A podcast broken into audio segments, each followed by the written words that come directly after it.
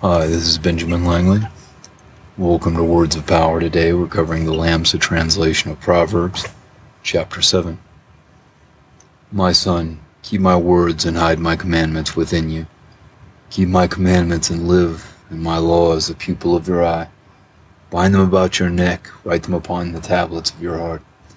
Say to wisdom, You are my sister, and understanding, You are my counselor, that they may keep you from the strange woman from the stranger that flatters with her words.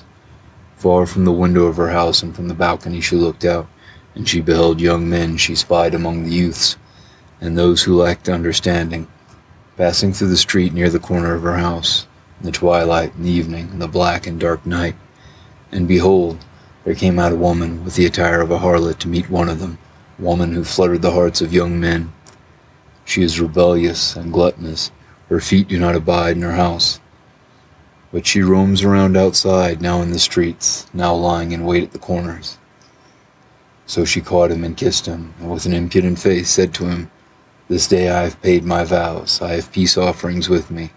Therefore I came out to meet you, for I have been waiting to see you, and now I have found you. I have made my bed upon a carpet, I have covered it with fine linen of Egypt. I have perfumed my bed with myrrh, aloes, and cinnamon. Come, let us take our fill of love until the morning. Let us embrace each other with passion. For my husband is not at home. He has gone on a long journey. He has taken a bag of money with him, and it will be a long time before he comes home. With much fair speech she misled him. With the flattering of her lips she forced him. He went after her as a little child, as an ox that goes to the slaughter, as a dog to be muzzled, as a stag whose liver is pierced with an arrow as a bird hastens to the snare, and does not know that he goes to his death.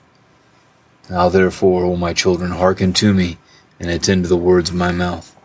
Let not your heart incline to her ways, do not go astray in her paths, for she has cast down many wounded, yea, many mighty men have been slain by her. The ways to her house are the ways to Sheol, going down to the chambers of death.